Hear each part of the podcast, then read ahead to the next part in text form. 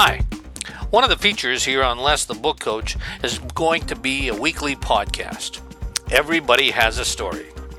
I spent 17 years in radio asking questions, and until I started this series, I had no idea how much I missed it. The format of these podcasts is going to be a guest and me in a conversation, and you get to eavesdrop. I hope you enjoy listening as much as I enjoyed the conversation. Let's get started. Hello, and welcome to today's podcast. My guest today is Penny Vilagos, a Canadian Olympian, a synchronized swimmer, and now a successful business person in Montreal. Penny, let's go back. Uh, you you came out of retirement to compete in the Barcelona Games. Catch us up on what your career was like prior to that.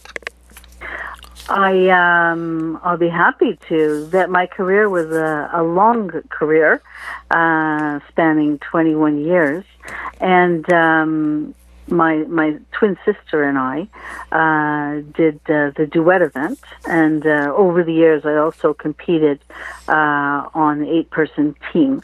Um, from a early years point of view, 1980 uh, was a huge year for um, my sister and I, where uh, was completely unexpected. We were newly senior um, uh, competitors at the senior national championships, and uh, we actually won the nationals in 1980, which meant that we had qualified for the Moscow Games.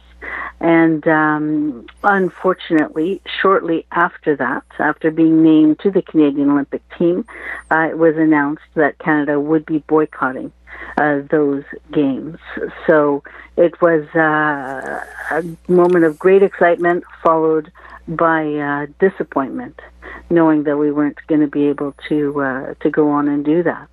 And uh, from a, you know, it was a, a, an excellent time for overall um, being on the national team, eight person team, uh, where through 1980 to 1980 five, we were actually number one in the world at the World Championships and World Cup and Pan Am Games and all such things. But uh, certainly living the disappointment of not going to the Olympics was was certainly very uh, significant. And and you touched on it. You had competed uh, on the international stage. You had been to the Pan Am Games, the World Championships, and had good success on that stage. Yes. And so now, absolutely. Now, I, I would assume uh, I haven't had the opportunity to really, you know, live this thing, but I can only assume that the Olympics are are the the crown jewel here. This is going to complete the the yeah. the career for you, or, or at least give you that that last stage, isn't it? For for an athlete, typically the, the Olympics are are the the ultimate uh, experience, the ultimate goal, and um, and so they do. You know, even though if if you take a look at a World Championship or World Aquatics uh, compared to the Olympics, you could say, well, the same people are competing um, at the Olympic competition as would be at a world competition, um, and yet there there's it's such a, a larger world event. So so it does you know lend that additional uh, importance and, and and experience. You know if we think of what happened following the Moscow boycott, um, the replacement competition in in the synchro world um, was uh, a Swiss Open um, where my sister and I did go and then compete and represent Canada at the Swiss Open in 1980. And in fact, we won. Uh, we were at that competition, the first duet in the world to ever get a perfect uh, score of 10. And, um, essentially we won the Olympic replacement competition. Um, but that doesn't stand as, as history books or as the same level of accomplishment um, as, as if the Olympics had actually taken place. Uh, so, you know, it, it, it is of, of a different level. And not to downplay the achievement. I mean, winning winning the event in Switzerland is a big deal. But Penny, Absolutely. Penny, I've known you for a couple of years, and this is the first time that that's come up in the conversation. I, you know, I mean, I, I you know, you know, I, I. It's interesting you say that because uh, for me, you know, it, it happened very early in my career, um, and and you know, we weren't expecting to win nationals that year. We weren't expecting to make those games, and so it was kind of like a very quick oh, and then oh. Uh, so it it was, uh, you know, it wasn't like we had built up for years and years to expect to make those games. It was more of a surprise. Um, but it's interesting, you know, when Vicky and I were inducted into the International uh, Swimming Hall of Fame, uh, which is uh, located in Fort Lauderdale.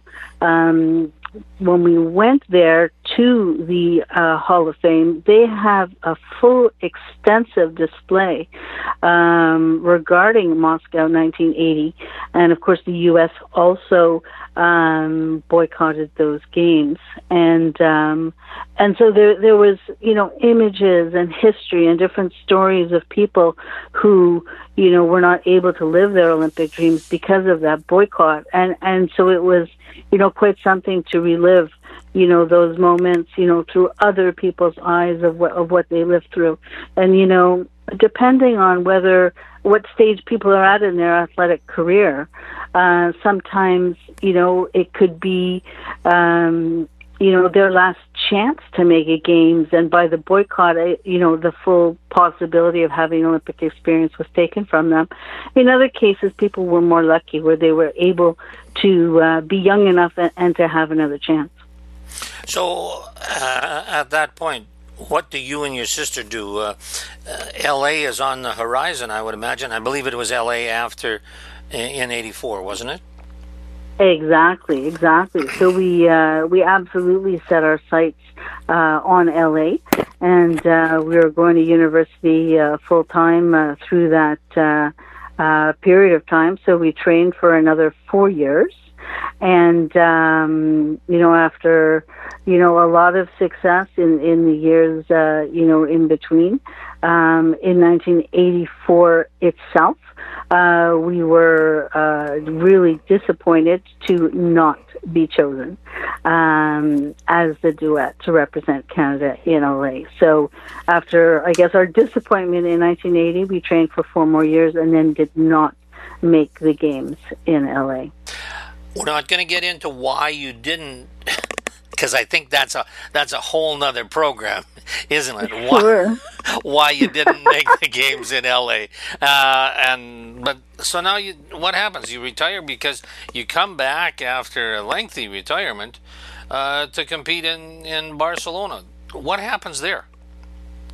You know, we what happened. Uh, you know, it was only we came second, but there was only one duet that got chosen. So, so we, you know, hence, you know, not making it to LA. What happened is that we had uh, we both had one year left in university, and um, and uh, so you know we we felt that you know it was time to move on to other priorities. So we both swam for one more year to um, you know for for the pleasure of of swimming. Um, but then as soon as we graduated from university, we retired in 1985. Um, and and absolutely for five years we were uh, retired, only focusing on our careers. We were not in the water, not training, um, and uh, it was really, uh, you know, just um, an event in in uh, 1990. Um, we went to a, a competition just to watch a competition that was uh, nearby and uh, to see friends and to catch up.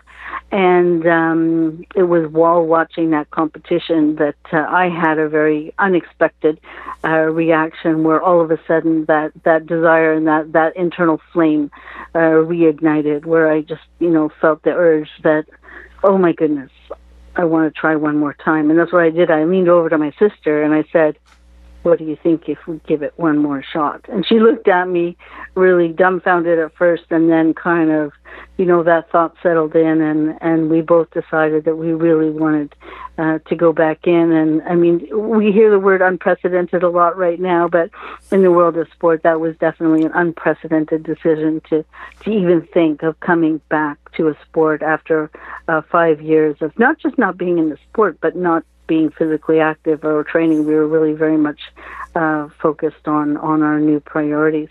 Um, so uh, you know, it was that uh, internal desire and and you know that Olympic dream that was never achieved. Um, that all of a sudden there was that thought that what if we could, and once that thought had settled in, you know, the fear of of what if we don't make it was was really you know nothing compared to the thought of having to live with you know what if we had tried? Uh, so, so that set us upon our new journey. Now you make the decision to come back, but uh, it's it's been a, a, in the in the world of sport. It's been a fairly lengthy time, and training methods change, and and the, the approach to, to any kind of sport changes. Did you go through that as well, or had that happened in synchronized swimming at that time? That's a great question, and and you know, given the timing of of when we did retire and come back, uh, it was dramatic. Uh, it was like a whole different world. The world of synchronized swimming, you know, before it was all about grace and and um, was, was uh, really much more of, of a sustained and and slow um, type of sport where very difficult but a def- very different style. And w- during the 5 years we were away everything changed. It became a much more athletic sport. Uh, the movements were much quicker. The the physical abilities when needed had changed, the training methods had changed, um, you know, pretty much everything had changed. And so, uh, you know, the, the desire to come back was one thing, but we were coming back to a completely different world that required a whole bunch of new skills and new ways of doing things. How did that go? you know, I, I think uh, well, it was a huge, huge challenge. One of the things that we did right and that was really, really important was to uh, surround ourselves with uh, the right people, the right team uh, who could help us. Um, we, uh, you know, we when we even thought of coming back, we spoke uh, to our, our main coach, Julie Sauvé, and uh, asked what she thought about uh, you know the possibility of us coming back and uh, she believed in us right away. And she said, uh, "Let's do it. We'll start training tomorrow."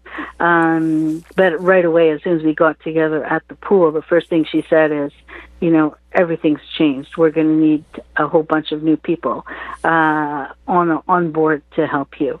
Um, so we got a, a weight training coach um, to help you, know build our bodies. We got a speed swimming coach to help us in our in our speed and uh, to be more dynamic in the water, and um, and a coach also to help with the precision uh, that we had in our synchro movement.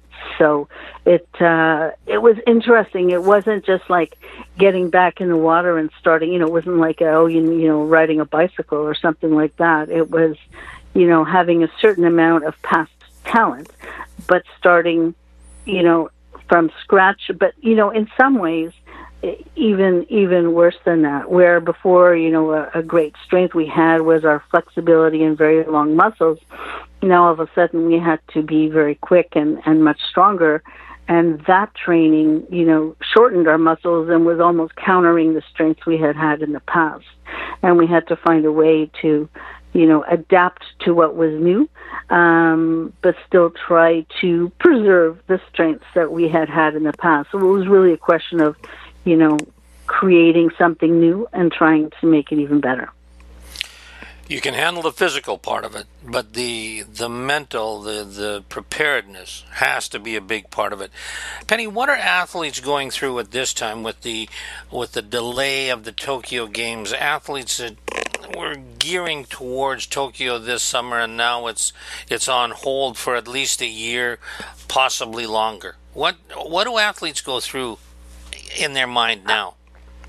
You know, I, I think your question is a great one because, you know, sport is very much a combination of, of the physical preparedness, but also the mental preparedness. And especially as you get closer and closer to a major games, uh, the mental uh, plays an, an even larger role. So, you know, given the number of months that were left to uh, Tokyo 2020, the uh, the mental was a very large part of the preparation of, of where the athletes were at. Um, so, you know, overall, I will say that the uh, overwhelming reaction was, first of all, extreme disappointment but settled quickly into um, you know a, a, strong support of the decision and saying you know the uh, what what's going on and and the uh, is bigger than the Olympics. You know the importance of uh, of the world being being safe and uh, health and safety is far more important uh, than than any games and uh, and so there, there's very much an agreement um, regarding the decisions that were made. In fact, I'm I'm really proud of the Canadian Olympic Committee, who took a leadership role and was the first country uh, to make that decision that if it were held this year, that they would not be sending uh, the athletes just because of uh, safety concerns. So, you know, kudos to the Canadian uh, committee for, for that leadership, and then other countries quickly followed suit, followed by um, the official announcement uh, from Tokyo.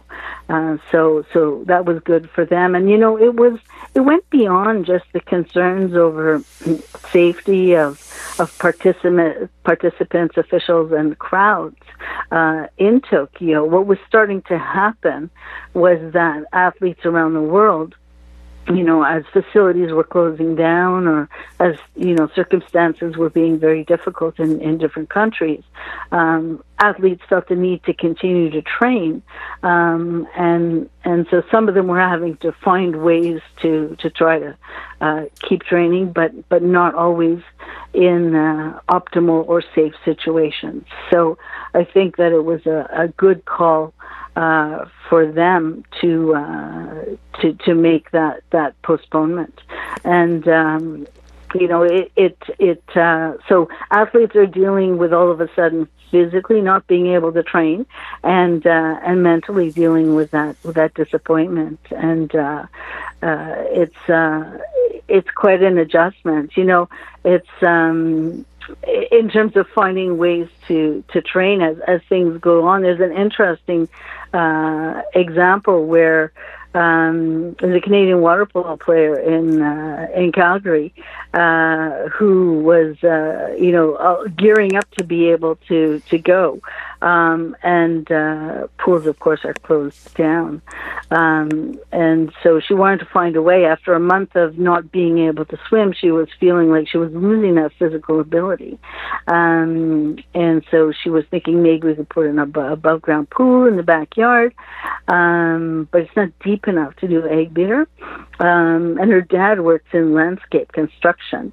So uh, they came up with a plan and they made a pool in the backyard of stacked hay bales and lined it with tarps. Uh, and uh, the water was so cold she wore a wetsuit um, so that uh, so that she could train. And uh, it was pretty cute. She, uh, as she announced that, she said, closing down the pool was the last straw, so I bailed myself out and made my own. it seems to me that you had some stories about training in some pretty cold facilities when you were making your comeback too. So that's something that, that swimmers have to face, isn't it? It is. It is, and and you know, athletes of, of all different types face many, uh, you know, obstacles and, and less than ideal conditions. That's for sure. And that takes a mental toughness. Uh, you know, what, what, you know, I would say dealing with cold water is probably one of, one of the toughest things that uh, some swimmers uh, need to deal with. But there are many difficult conditions that um, that that people face, and and you know for for so many athletes and Paralympians, um, you know there's there's that strong desire, and, and there's just so much work and effort uh, that goes into it. Um, you know, and, and, so I just have so much respect for for everyone that uh, you know is putting their heart and soul into the games and and who is shifting their planning and and now readjusting for for 2021. You know, I saw something interested uh, posted uh, by Paralympians uh, who who basically the message was they know a thing or two about dealing with dramatic change, and uh, and and so I thought you know that puts things in perspective as well. So you know health and safety of everyone around uh, is so important, and and and being able to readjust and uh, you know plan and do the best with the new circumstances is certainly something that everyone is facing. Penny, you voiced support for the Canadian Olympic system and the Canadian Olympic officials uh, to to withdraw. I believe that the decision is that athletes will not have to requalify. The team is the team, and it will carry forward. What about the that decision? I'm sure that for some some and because age is a cruel thing for athletes. Uh, some it athletes, is, some athletes might in fact be aging out and and some younger ones might be coming into their prime.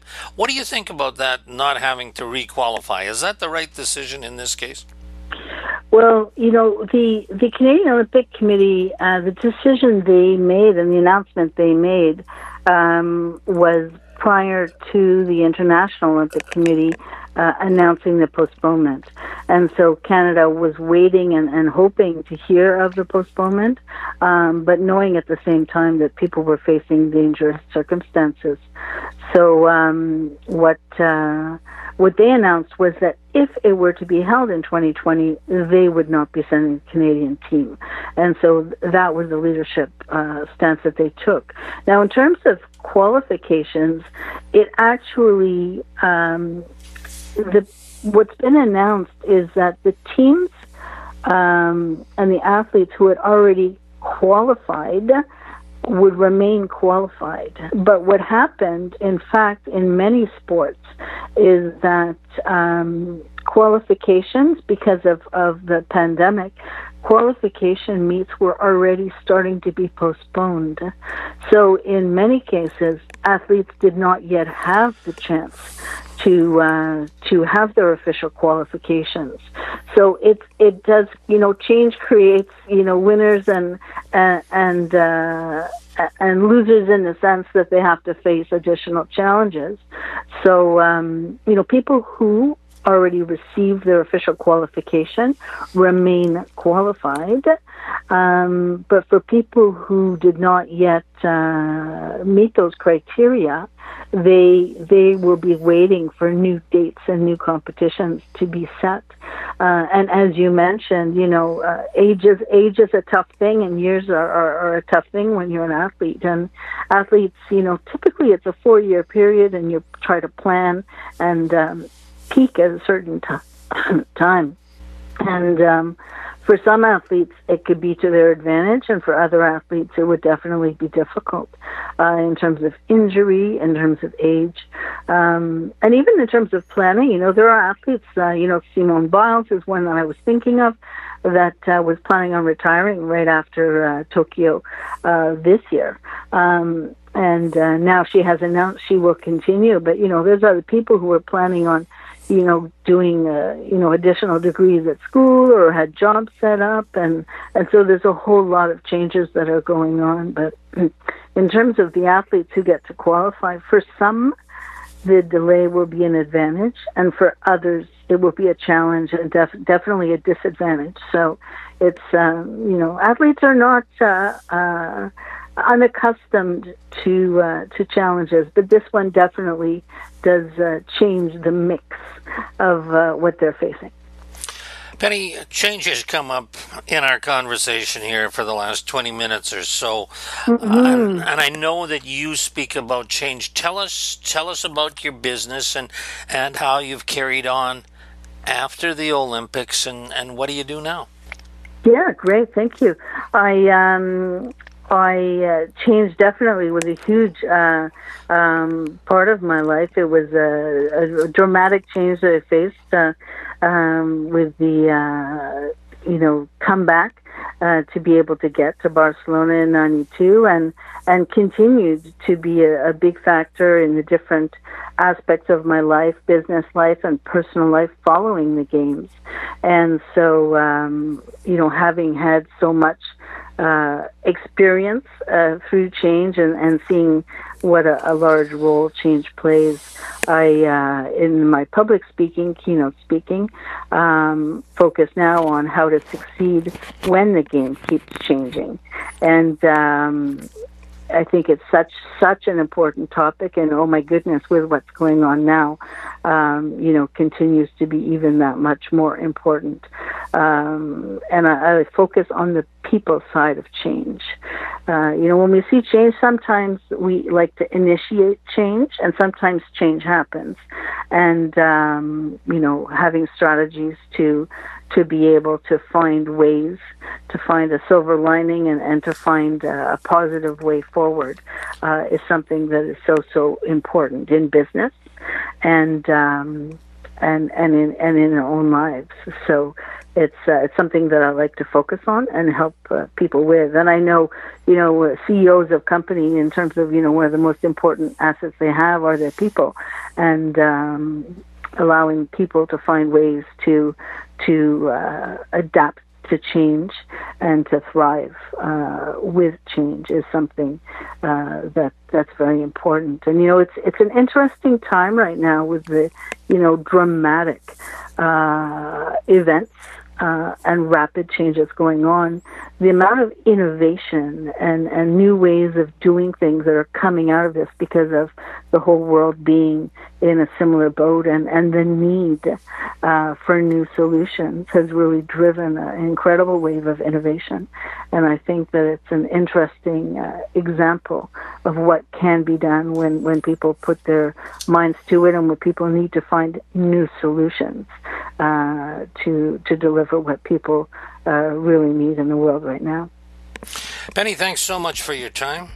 Our guest today has been Penny Vilagos, former uh, Canadian Olympian and now a keynote speaker on the aspects of change. That's today's podcast. Everybody has a story. I hope you've enjoyed it as much as I've enjoyed asking the questions. And if you have any ideas for an interesting guest, or uh, you'd like to hear more on any topic, please send the idea along to lessthebookcoach at gmail.com.